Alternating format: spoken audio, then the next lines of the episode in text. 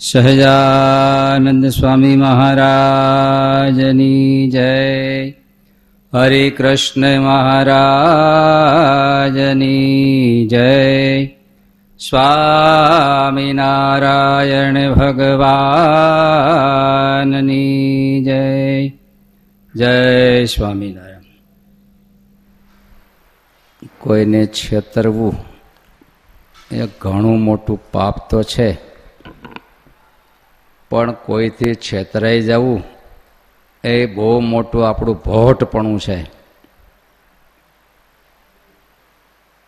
સમજાયું? કોઈને છેતરવું એ તો બહુ મોટું પાપ છે, પણ કોઈનાથી છેતરાઈ જવું એ આપણા અંતરનું મોટું ભોટપણું કહેતા અજ્ઞાનને મૂઢપણું છે, કહેતા અકલરહિતપણું છે એમ આ શિક્ષાપત્રીનું ભાષ્ય શતાનંદ સ્વામીએ લખ્યું. ભાષ્ય એટલે શિક્ષાપત્રીના અર્થના ખુલાસા. એના પ્રમાણ, શાસ્ત્રગત પ્રમાણ.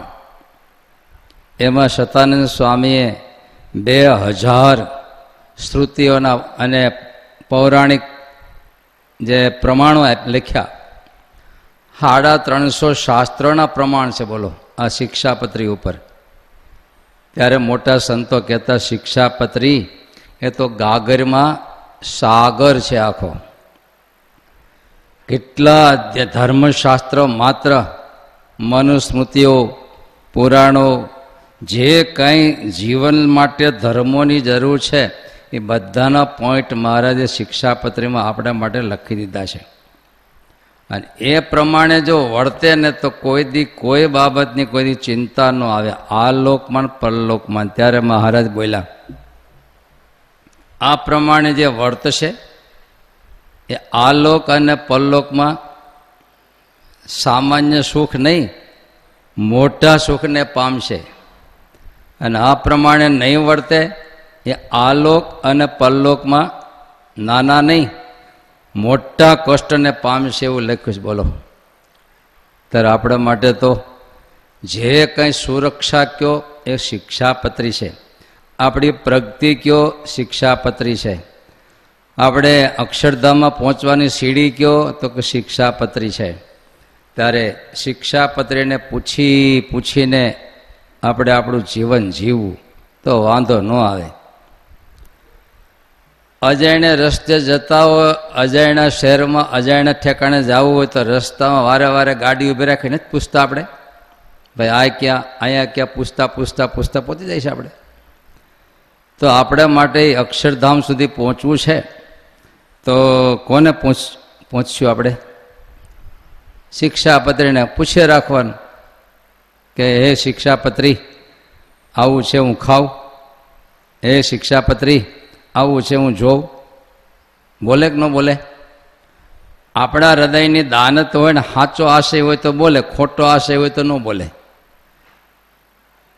આમ તો એક સરસ વાર્તા છે. એક શેઠે શેરડી મંગાવેલી. એટલે મોટા પટેલને કીધું, ભાઈ પચીસ હાઠા શેરડી એક મજૂર સાથે મોકલી આપજો ને. અને પચીસ હાંઠા બાંધી અને એક મજૂરના માથે ચડાવ્યું અને એક કાગળ આપ્યો. પેલો કે, મારે શેઠને તો કે જો આ કાગળ છે ને, એ બોલશે શેઠને આપજે. કાગળ બોલશે એમ. આપણને જેમ શિક્ષાપત્રી આપી છે ને, મહારાજે. ત્યાં ચિઠ્ઠી આપીને કીધું, કાગળિયો બોલશે જા. એટલે રસ્તો લાંબો હતો ને, આને તરસ લાગી ને થોડુંક ભૂખે લાગી. એમ તે કે આમાંથી એકાદ બે હાટા ખાઈ લઉં. એટલે ભારો નીચે મૂકી અને ખાવાનું મન થયા તો એણે કીધું ભાઈ આ ચિઠ્ઠી બોલશે. એટલે ચિઠ્ઠી પોળી કરી અને એણે પૂછ્યું કે બે હાઠા ખાવ, પણ કાં ચિઠ્ઠી બોલે નહીં. ચાર વખત પૂછ્યું, પણ ચિઠ્ઠી થોડી બોલે કંઈ એમ કંઈ? એણે વિચાર કર્યો કે નહીં બોલે કાગળિયું. લે ને બે હાઠા ખાઈ જાઉં શેરડીના બે હાઠા દાબી ગયો. પાછો ભારો બાંધીને લીધો ભારો માથે. ઉપડ્યો લઈને.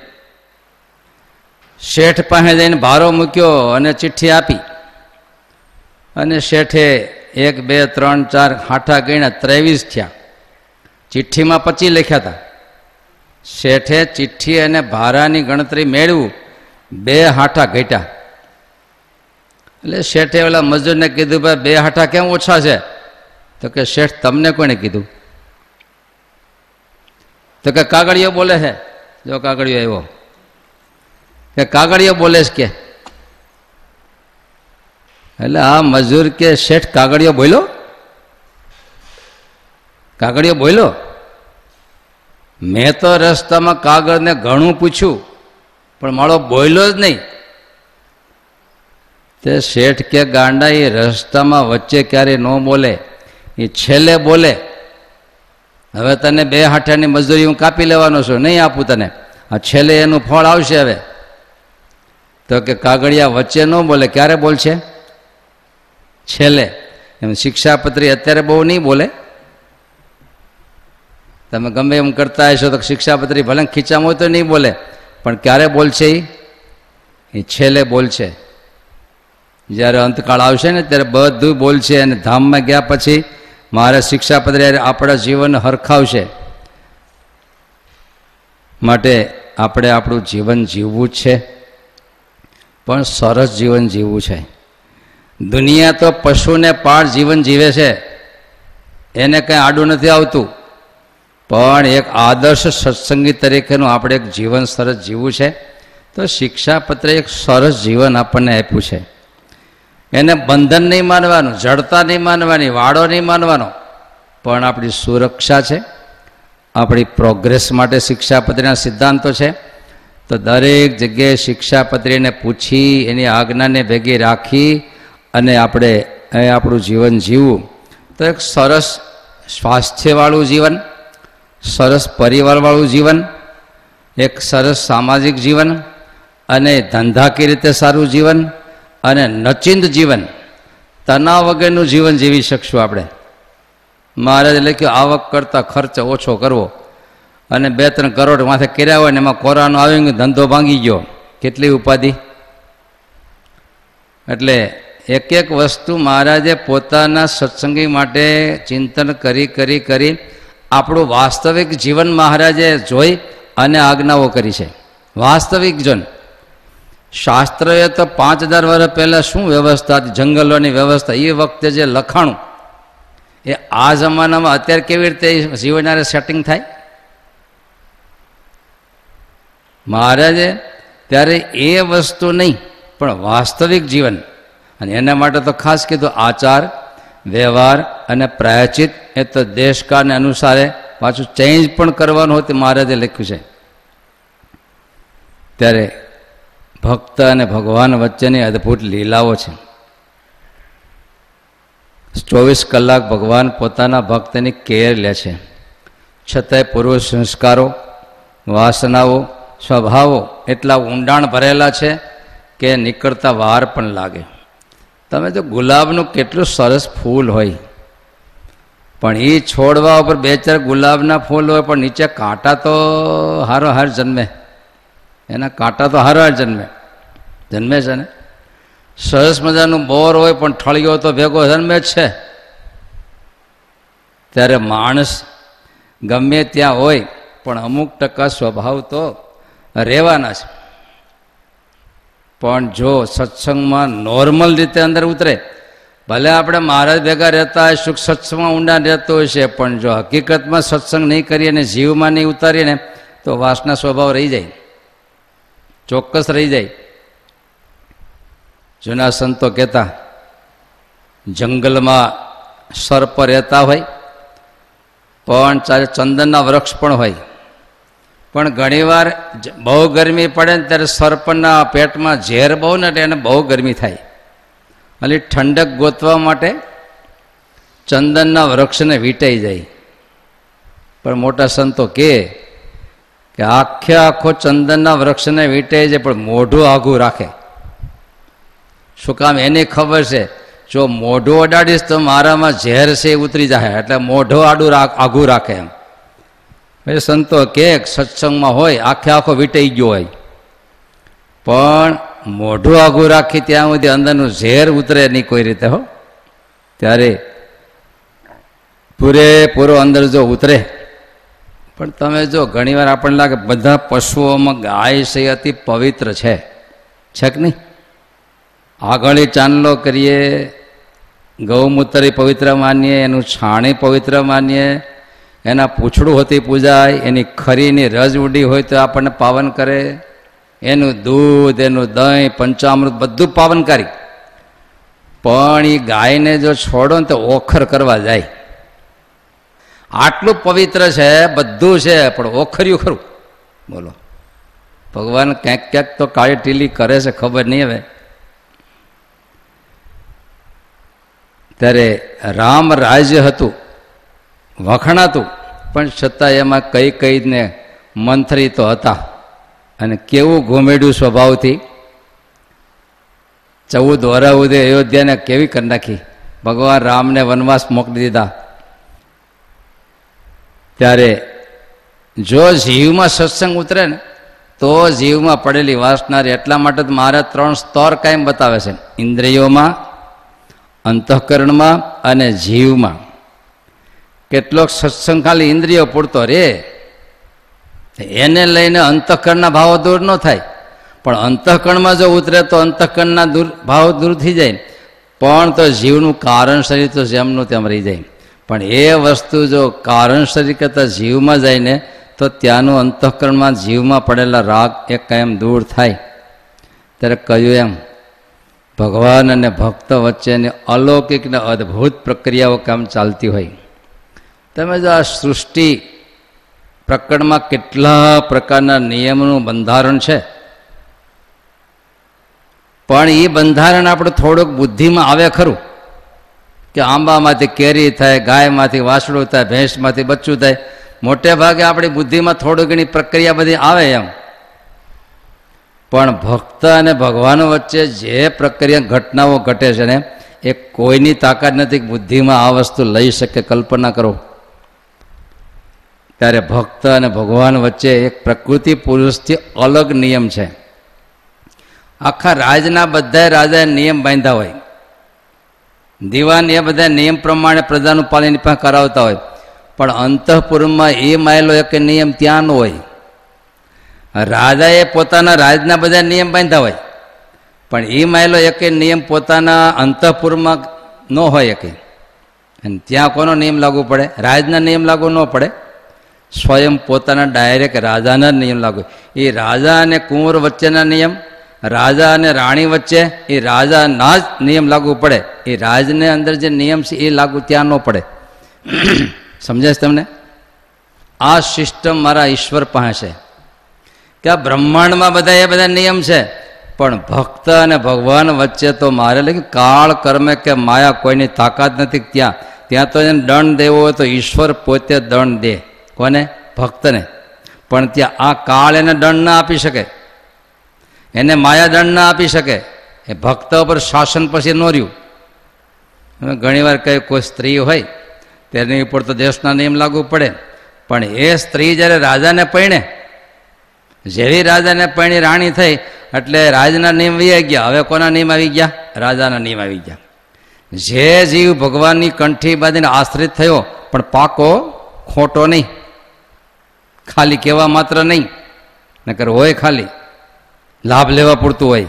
એક જણો કહેતો, મને સ્વામીના સંપ્રદાય બહુ ફાવી ગયો. કેમ? તો કે, હું વેપારી છું, મારે બધા શહેરોમાં જવું પડે. અને સ્વામીના સંપ્રદાયના બધે મંદિરો ઉતારા જમવાની વ્યવસ્થા થઈ જાય એટલે મને સ્વામીના સંપ્રદાય ગમી ગયો એમ.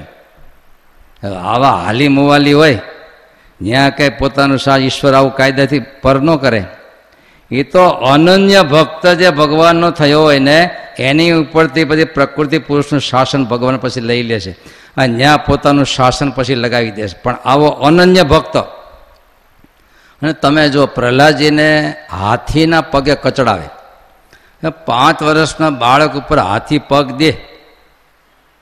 તે જીવી શકે? ન જીવી શકે ને? છતાંય પ્રહલાદને કંઈ થાય નહીં. આ ઓલું શાસન વયું ગયું. સમુદ્રમાં નાખી દે, સર્પના ડંસ કરાવે.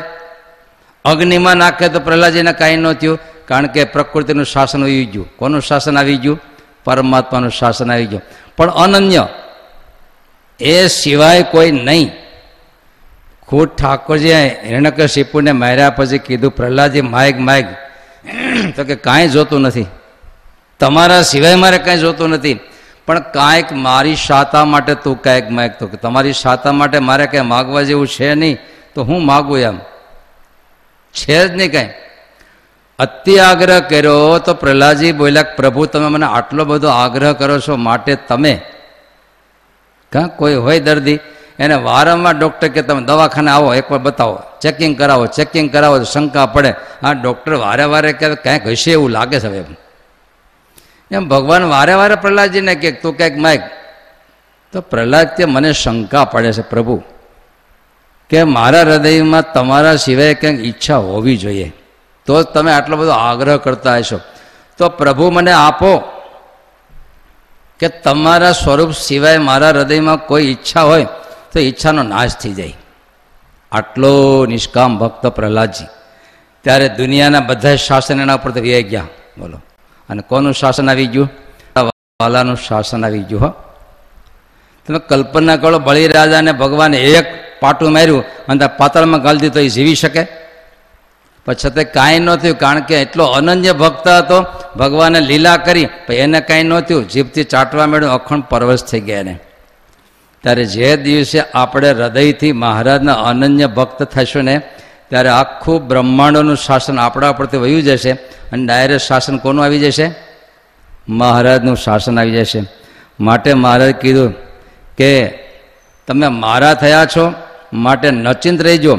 પણ મારી આજ્ઞા વ્રત ત્યાગ જો લોભશો તો ભોગવશો. સૌ સૌ તણું મહારાજ એવું કીધું પાછું ત્યારે જગતની મતિ ક્યારેય ભગવાનને, ભક્તને ક્યારેય માપી નહીં શકે ક્યારેય.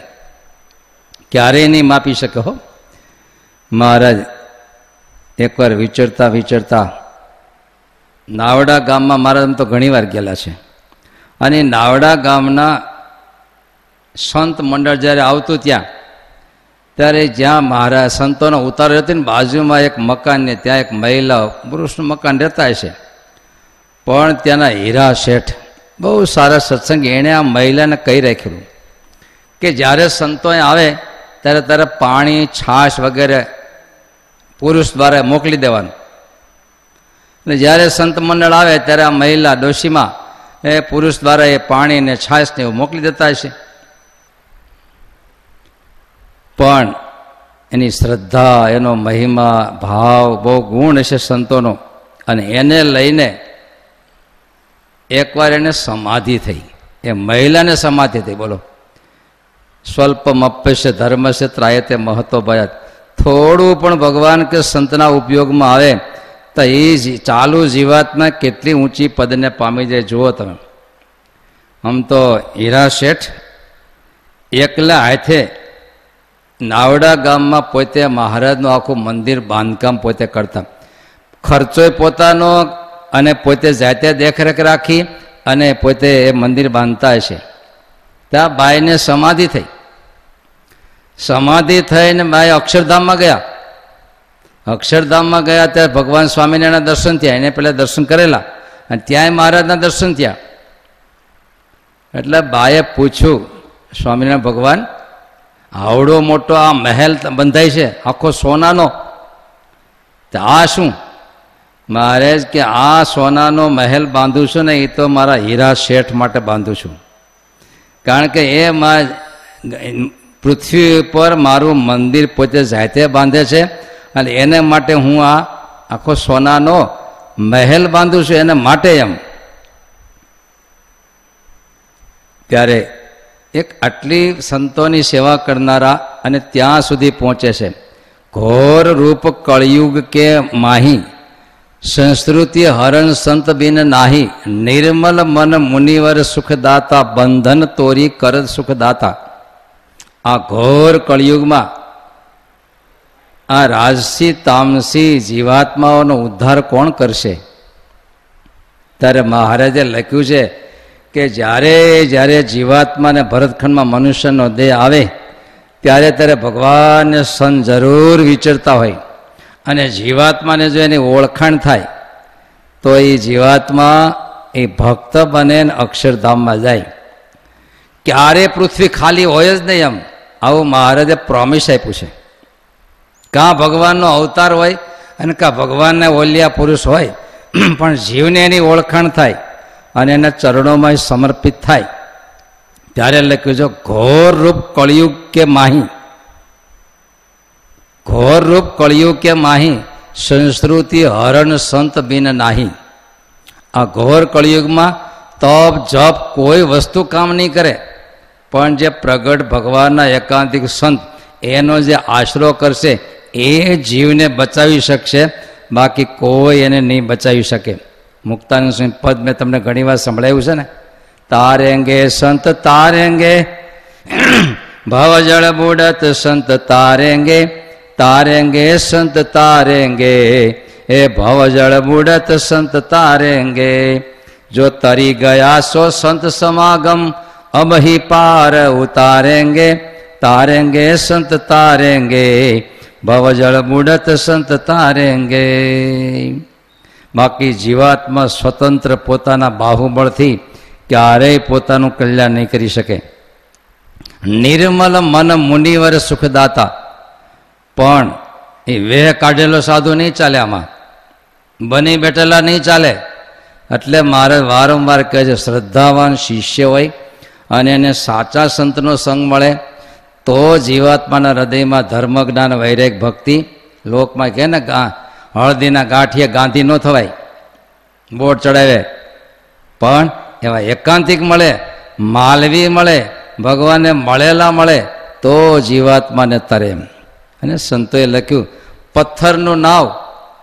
પથ્થરના નાવમાં કોઈ બેસે તો પાર કરશે. નહીં નહીં પથ્થરનું નાવ નહીં, તારે કાષ્ટનું નાવ જોશે.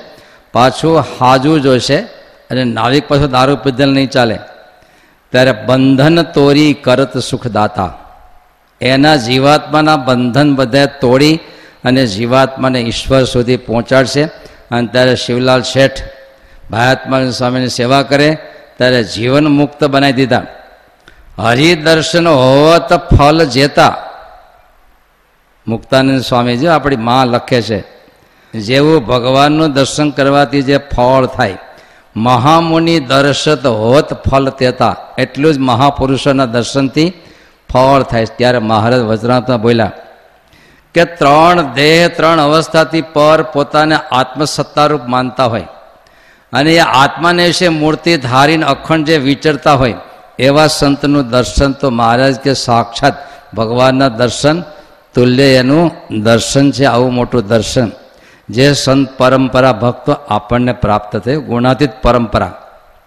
તમે કલ્પના કરો આપણા ગુણાતીતાની મૂળ અક્ષર પરંપરા. બાલ મુકુંદાસ સ્વામી હોય ધર્મ સ્વરૂપ સ્વામી હોય, ગોપીનાથ પુરાણ સ્વામી, શાસ્ત્રી મહારાજ, અત્યારે આપણા ગુરુ મહારાજ, કેટલા નિર્લેપ સંતોની આપણની પરંપરા મળી છે ને, ત્યારે આપણે સનાત છીએ. તારનારા સંતો છે, પણ એના ચરણોમાં આપણી અનન્ય નિષ્ઠા હોય ને, તો એ વસ્તુ છે. મહારાજનું અબાધિત ઐશ્વર્ય, મૂળ ઐશ્વર્ય દેખાતું હોય તો મહારાજનું સમાધિ પ્રકરણ. મોટા સંતોએ મહારાજનું આ વખતનું મોટા મોટું ઐશ્વર્ય જો દેખાડ્યું હોય, તો સમાધિ દ્વારા માછલાઓને સમાધિ કરાવતા, કબૂતરાઓને સમાધિ કરાવતા, માણસોને તો સમાધિ કરાવતા મહારાજ પોતે તો સમાધિ કરાવી શકે, પણ મહારાજના સંતોએ કેટલાને સમાધિ ગોપાળાન સ્વામી તો મોટા અવતારો જેટલું સામર્થ્ય. સિદ્ધાનંદ સ્વામી હવે એને લક્ષ્મીવાડીમાં ધ્યાન રાખવા રાખ્યા છે ને એમાં ઓલા ઓલા ખાનારા પશુઓ વારે વારે આવે, ધ્યાનમાં વિક્ષેપ કરે. તો સ્વામી એવું કરે સાંજે આવે સમાધિ કરાવી દે ને સવારે ઉઠાડીને ભગાડી મૂકે. રાતે નિરાતે ભજન થાય એમ. આટલું મોટું સામર્થ્ય એ સંતોમાં હતું. સહુની પારે સહુ ઉપરે રે, એવી ચલાવી છે રીત રે. નિષ્કોળાન સામે કહે છે, સૌથી પાર એવી રીત ચડાવી છે. અને પછી જે પંક્તિ લખી, આનંદ આપ્યો એની ઘણી નહોતી દીઠી નહોતી સાંભળી અને પ્રગટાવી એવી પુનિત નિષ્કોળાન સ્વામીએ મહારાજ સાથે રહેલા સંત વિના સાધને સિદ્ધ દશા પમાડી. આમ તો શતાનંદ સ્વામી, મહારાજ છતાના સંત, જે સત્સંગ જીવનના લખીતા. સ્વામીને જન્મજાત એક વાસના હતી, બોલો. દરેકને કંઈક કંઈક વાસના હોય. શતાનંદ સ્વામીના દિલમાં એક વાસના મારે પ્રગટ ભગવાનના ચરિત્ર લખવા છે એમ. એને માટે તો બદ્રીનારાયણ ગયા અને ત્યાં તપ કર્યું અને ભગવાન નારાયણ પ્રસન્ન થયા, માયક માયગ તો કે તમારા ચરિત્ર લખવાની મારી બહુ આસક્તની ઈચ્છા છે. તો કે અહીં તો હું ઋષિના વેશમાં બેઠો છું. અહીં તમે મારું શું લખશો? અત્યારે અવતારી પુરુષ પ્રગટ્યા છે અક્ષરધામાધિપતિ અને અત્યારે ડભાણમાં યજ્ઞ કરે છે. માટે પૃથ્વી પર જાઓ અને તમને એ સ્વીકારશે અને તમે એ અવતારી તમને ચરિત્ર લખજો. પછી આવ્યા અમદાવાદના બ્રાહ્મણો. એ જતલપુર બાજુ જતા છે ડભાણ બાજુ. એની સાથે ગયા અને મહારાજે એવું ઐશ્વર્ય ત્રિકાળ જ્ઞાનપણું આપ્યું અને આખો સત્સંગજીવન ગ્રંથ શતાનંદ સ્વામીની કલમથી લખાયો. આખી ભાવ ભક્તિથી લખાયો શતાનંદ સ્વામીનો. અને સ્વામી સિદ્ધ મુક્ત હતા. સત્યદેહ બદ્રિકાશ્રમમાં જાય, શ્વેતદીપમાં જાય. ગામનું નામ તો ભૂલી ગયું, એક ભગતને ત્યાં પધારેલા. અને ઘાસ ભરવાની ગોડાઉન હોય ને સ્વામી ત્યાં ઉતારો કર્યો હશે ને ખૂણામાં બેઠા હશે. અને પછી એને એમ કે મહારાજ ગયા, સંતો બધા વહી ગયા, ધીરે અંધારામાં ઘાસ ભરી દીધું. છ મહિના સુધી ઘાસની અંદર સ્વામી રહ્યા. મહારાજ વિચારતા આવ્યા, મહારાજ કે મારો એક સાધુ અહીં છે ને? ના, મારા સંતો તો તમારી સાથે વહી ગયા. મહારાજ કે મારો સાધુ તમે હંગીરો છે અહીંયા. મહારાજ, તમારા સાધુ અહીં તો કે હા, હાલો. અને ઘાસના ગોડાઓને એક બાજુ પૂળા કરી શતાનંદ સિંહ બહાર કાઢ્યા, બોલો, જગાડ્યા સમાધિમાંથી. આવા સિદ્ધ મુક્ત મહારાજની સાથેના મહામુક્તો હતા. ત્યારે બાઈઓને પણ અક્ષરધામમાં મહારાજ સમાધિ કરીને મોકલી અને જ્યારે બાએ પૂછ્યું મહારાજ, આ મહેલ કોના માટે? મહારાજ કે, અમારા હીરા શેઠને અમારું મંદિર બાંધે છે, તો એને માટે અમે આ મંદિર, આખો મહેલ બાંધીએ છીએ. શું અલ્પ ભગવાન માટે કર્યું છે ને? તો મારો ઠાકોરજી કેવડું મોટું ફળ આપે છે. તમે ધરતીમાં એક દાણો વાવો બાજરાનો. બાજરાની ખેતી કરી શકો એ? એક દાણો વાવો, પણ હવે તો હાઇબ્રિડ થઈ ગયું. પહેલાં તો દેશી બાજરો. માથા ઢક ઉપર જાય ને આવડું લોથો આવે. એક દાણામાંથી દોઢ બે હજાર દાણા ભગવાન માટીમાંથી આપણને આપતા હોય. એક દાણો વાવ્યો હોય ખાલી. હવે એક ધૂળમાં એક દાણો નાખવાના એટલા આવતા હોય તો મારા ઠાકોરજીના ચરણોમાં આપણું થોડુંક પણ સમર્પણ થયું હોય. તો કેટલું આવતું છે? ત્યારે હીરા શેઠાએ મંદિર બાંધે તો હોનાનો મહેલ બાંધતા દેખાડ્યો. ભગવાન તો અસંકલ્પ સૃષ્ટિવાળા છે. તમે કલ્પના કરો જીવ માટે. દિવસે ખાલી એવો એક સંકલ્પ થયો હોય કે આ પક્ષી ઉડે આપણે ન ઉડી શકીએ. અને રાતે સુવે તો પ્લેન આવે ને પ્લેનમાં બેહે ને ઉડે ને હવે ચાલુ જીવને ક્યાંક સંકલ્પ થાય તો ભગવાન એના સ્વપ્નમાં એવડા મોટા સંકલ્પ પૂરા કરી દેતા હોય, કેવડી સૃષ્ટિ ભગવાન રચી આપતા હોય, તો પોતાના વાલછોયા, પોતાના ભક્ત માટે ભગવાન આવી સૃષ્ટિ ઊભી ન કરી શકે? માણાવદરમાં મારા વિરાજમાન, આખા ગામના પીપલાણા, બે ગામના હરિભક્તોએ મહારાજને આગ્રહ કર્યો, મહારાજ, ઘણા સમયથી પધાર્યા નથી પધારો ને હવે સેંકડો હરિભક્તો, સંતો હારે બેયનો સેમ આગ્રહ જઈને મહારાજ કે જાઓ, અમે આવશું. અને ભક્તો કલ્પના આવે છે, આ પ્રગટ પુરુષોત્તમ નારાયણે જેટલા કાઠી ભક્તો, ઘોડા, સંતો પોતે એ બે સ્વરૂપે થઈ ગયા. અને બે ગામમાં એક સાથે ગયા. ખબર ન પડી ભક્તોને ક્યારે બે વિભાગ થઈ ગયા એમ. અને છ મહિના સુધી મહારાજ આખા ગામમાં અને પીપલાણામાં બે સ્વરૂપે રહ્યા. આખા ગામના પીપલાણા જાય ને કે મહારાજ સમાચાર મહારાજ અમારે ત્યાં લીલા કરે. ઓલા કે મહારાજ તો પણ અહીંયા છે. અરે પણ અમારા ગામમાં બે મહિનાથી છે કે નહીં નહીં, મહારાજ અહીંયા છે. હવે દર્શન કરતા અહીં મહારાજ ને ત્યાં મહારાજ. હા કેટલું મોટું ઐશ્વર્ય વાપર્યું કે તમામ કાઠી ઘોડાઓ, સાધનો, સામગ્રીઓ, સંતો, એની જોળીઓ એના પત્તર આ બધાય રૂપે, બે રૂપે રહી અને ભક્તોના મહારાજ એના ભાવ એને પૂરા કરતા હોય. ભક્તિ માતાને મહારાજ સાથે લઈને બધા ધામમાં ન ફેરવા લીલામૃતમાં આખું આખ્યાન આવે છે. મહારાજ ભક્તિ માતા પોતે આગળ ને ભક્તિ માતા પાછળ એક એક ધામમાં દર્શન કરાવતા કરાવતા અક્ષરધામ સુધી પહોંચાડ્યા. શીતળદાસજીને નિશ્ચિત થતો નહોતો, અક્ષરધામમાં સમાધિ કરાવી. અને મહારાજે કીધું જો આ રામાનંદ સ્વામી ભગવાન હોય તો સંકલ્પ કરો કે બધા અનંત મુક્તોને જેટલા હું સ્વરૂપ ધારણ કરીને બધા મુક્તોની હું સેવા કરું. પણ કંઈ થયું નહીં.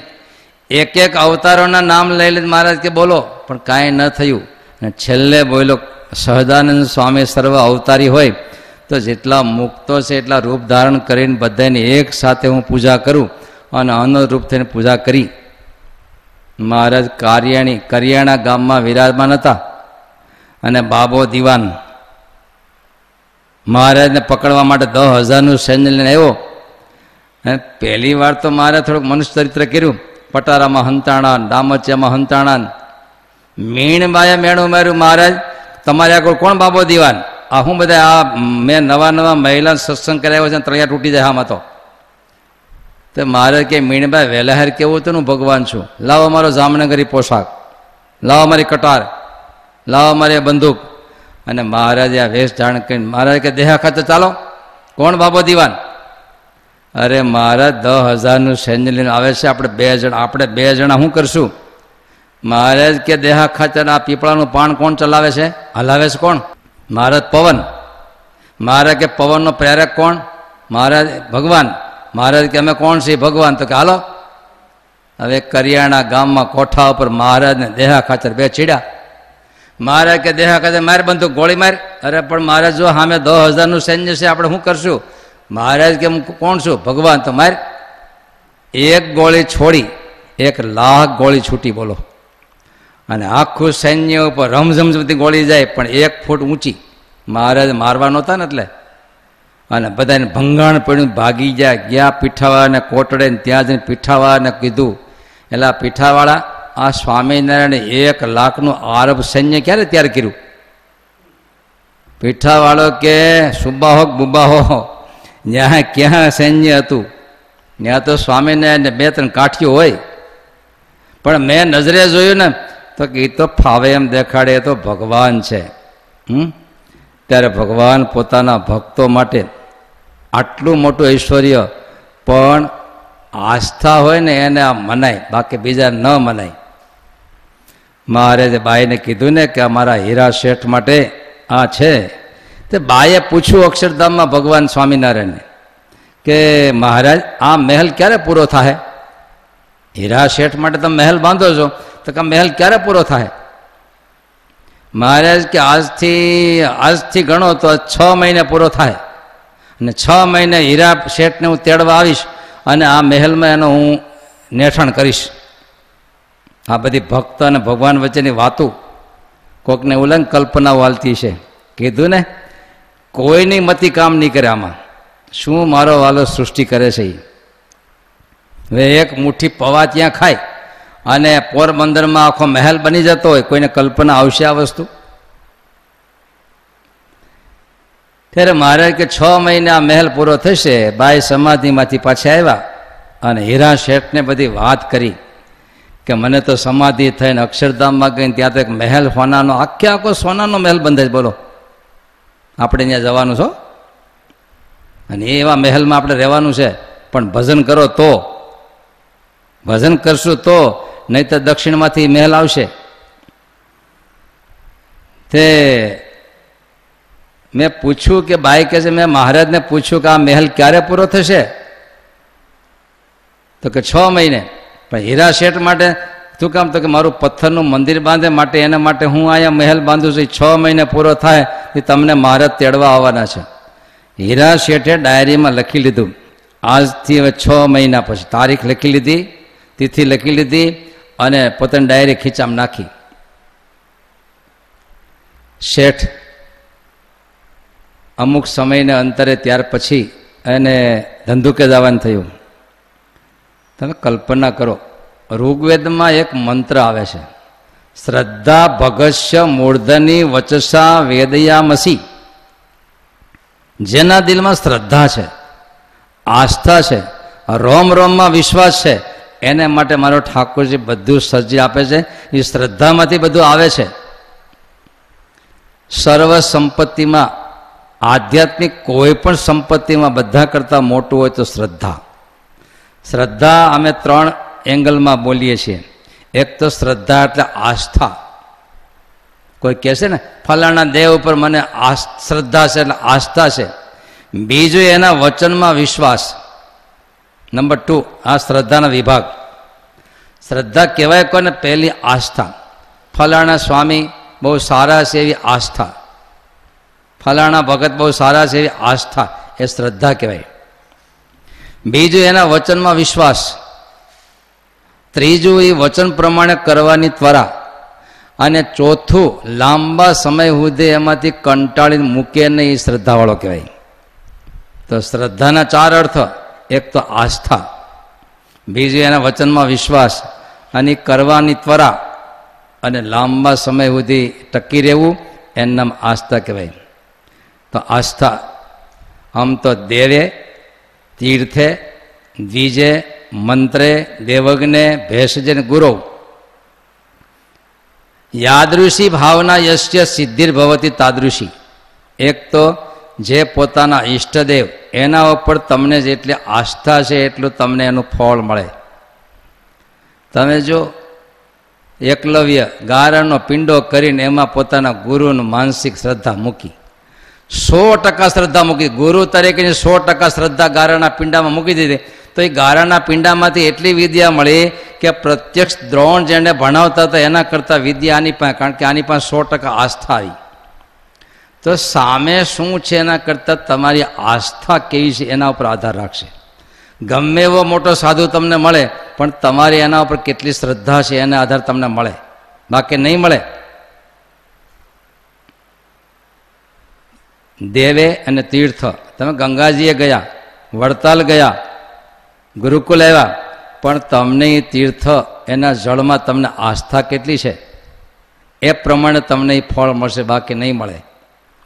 તો આપણી શ્રદ્ધા પ્રમાણે કોઈ પણ દેવ કે તીર્થ કે બ્રાહ્મણ, હવે સ્વામીના મહામંત્ર મહારાજ લખ્યું છે વચનાવતમાં સાંભળજો. મહારાજ કે ગમે તેવા પાપી હોય. અંતકાળે સ્વામિનારાયણ એવા મંત્રનું ઉચ્ચારણ કરી અને શરીર છોડે, તો સર્વ પાપ થકી મુકાય અને ભગવાનના બ્રહ્મપુર ધામને પામે. હવે મારી કાંઈ ભેળસેળ નથી હો, ચોખ્ખું મહારાજના શબ્દો છે.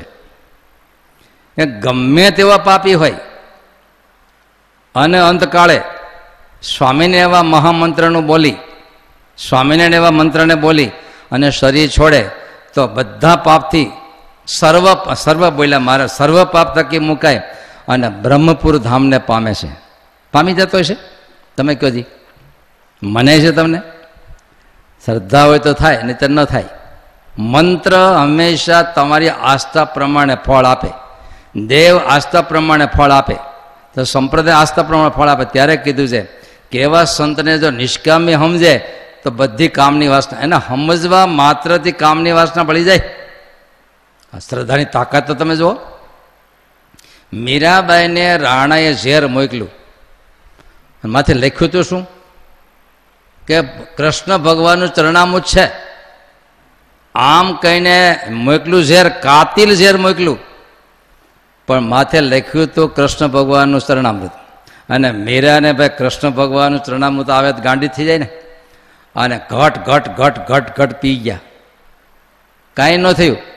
ચરણામૃતનું ફળ મળી ગયું. કલ્પના કરો, ઝેરની અંદર પણ સો ટકા આસ્થા મીરાને કઈ હતી એમાં ચરણામૃતની હતી. એટલું નહીં, કરંડિયામાં સર્પ મોકલો. માથે લખ્યું તો શાલિગ્રામ મોકલાવું છું. કૃષ્ણ ભગવાનનું શાલિગ્રામ. તે મીરા પણ ભગવાનનું સ્વરૂપ દેખીને ગાંડી થયા અને ખોલ્યું તો શું બની ગયું? સર્પને બદલે તમારી જ્યાં સો ટકા આસ્થા છે ને, તમારી આસ્થા પ્રમાણે ત્યાં પ્રગટે પ્રગટે પ્રગટે અને પ્રગટે. બોલો. પ્રગટી જ જાય ને, સો ટકા પ્રગટે. પણ જોઈએ આપણી આસ્થા. સામે જે હોય તે. પણ તમારી આસ્થા જો પૂરી છે, નામદેવજી સંકીર્તન કરવા ગયેલા. રાત્રે નીકળ્યા ને વચ્ચે બીજું શહેર આવ્યું, એટલે પહોંચાય એવું નહોતું કોઈને પૂછ્યું, ભાઈ કે અહીંયા રહેવા જેવું ખરું? ભૂત બંગલો હતો એક. એટલે કોઈએ કીધું, ભાઈ, આ ભૂત બંગલો હે. આ તો, ભાઈ, ભક્ત. રોમ રોમમાં હરિ ઓમ વિઠ્ઠલા, વિઠ્ઠલ વિઠ્ઠલ, વિઠ્ઠલા. ત્યાં રહ્યા ને રાતે ભયંકર કાળો ભૂત આવ્યું. ભૂતને દેખીને નામદેવે દંડવત કર્યા. દંડવત કરીને કીધું, અરે વિઠ્ઠલ, વિઠ્ઠલા તે મને ઘણા રૂપે દર્શન દીધા. આવું રૂપ તો તે કદી દેખાડ્યું ને પહેલી વાર આવું રૂપ દેખાડ્યું. દંડવત કર્યા, બોલો. અને ભૂત મટીને વિઠ્ઠલનાથજી પ્રગટી ગયા. ભૂત મટી અને વિઠકાણ કે એની શ્રદ્ધા કઈ હતી? વિઠ્ઠલનાથની શ્રદ્ધા હતી. બસ આપણા દિલમાં સત્સંગ પ્રગટાવવાનો આપણે બહાર ડેકોરેશન બહુ કર્યા. સિંહાસનો કરીએ, મૂર્તિ પધરાવી, બધું કર્યું બહાર. પણ અંદર જો શ્રદ્ધા નહીં પ્રગટે ને, તો એ ત્યાં ત્યાં રહી જાય. ભગવાનના ખોળામાં મોટા થયેલા એના દીકરા. પણ જો ભગવત બુદ્ધિ ન આવી, તો એ ફળ ન મેળ્યું અને વ્યાસે નકારી દીધા. ન ચલાવ્યું. ત્યારે આપણે જો આ સંપ્રદાયમાં છીએ, પ્રગટ પુરુષોત્તમની ઉપાસના કરીએ છીએ, કીધું ને, આપણી આસ્થા રોમ રોમમાં હોવી જોઈએ. કે મને મેળ્યા પુરુષોત્તમ ભગવાન સ્વામિનારાયણ એ અવતારના અવતારી સર્વોપરી મહારાજ છે અને એ જ પ્રત્યક્ષ છે અને એ, એને શરણે છું, મેં રક્ષસતી તે વિશ્વાસ. આવો વિશ્વાસ લઈને આખો દી આટા મારજો. ચિથરા જેવા આટા નહીં મળતા ગમે ત્યાં તમે બેઠા હોય, દેશ પરદેશમાં જ્યાં હો ત્યાં, પણ આપણા હૃદયમાં આ આસ્થા ભરપૂર હોવી જોઈએ, સો ટકા હોવી જોઈએ એમ. યાદરશી ભાવના યશ્ય. બીજું હટ લખ્યું કે તમે ઔષધ લેતા હો દવા, જો તમને એમાં આસ્થા નથી, તો દવા પચીસ ટકા કામ ન કરે. એ જ પ્રકારે વૈદ ઉપર અને ગુરુ સંત ઉપર તમને આસ્થા ન હોય તો કામ નહીં કરે. અરે ખાલી પાણી ભલે તમને આપ્યું છે, પણ તમને જો ઔષધની સો ટકા આસ્થા હોય ને, તો પાણી તમને દવા તરીકે કામ કરી નાખશે. કલ્પના આવે છે તમને? આટલી આપણા હૃદયની આસ્થાની તાકાત છે. માન્યતાની તાકાત છે. આવડું પણ નેગેટિવ પણ હોઈ શકે. ન હોય ને ખોટી જો દઈ ગયો તો તમને હોત લાગુ પડી જાય. તમે એવા સંતને જો કામી સમજા એ ભલે નિષ્કામી છે, પણ તમે એમાં કામની કામના કરી, તો તમારા દિલમાં કામના ઊભી થઈ જાય. અરીસામાં કેવો ચહેરો દેખાય? બોલો તમે અરીસામાં જોયું આજ તમે. અરીસામાં કેવો ચહેરો દેખાય? આપણો જેવો હોય એવો ત્યાં અરીસામાં કાંઈ નથી. તમારો જેવો ચહેરો છે એવો અરીસામાં દેખાશે. તો આ દુનિયામાં તમારી જેવી શ્રદ્ધા ને આસ્થા છે ને એવું તમને સામે મળશે. સો ટકા મળશે. માટે આપણી આસ્થાનો વધારો કરો. સામે વધારો કરવા, કલ્પના કરવા કરતાં આસ્થા વધારો. દિવસે દિવસે દિવસે આસ્થા વધારો. સ્મરણ વધારો.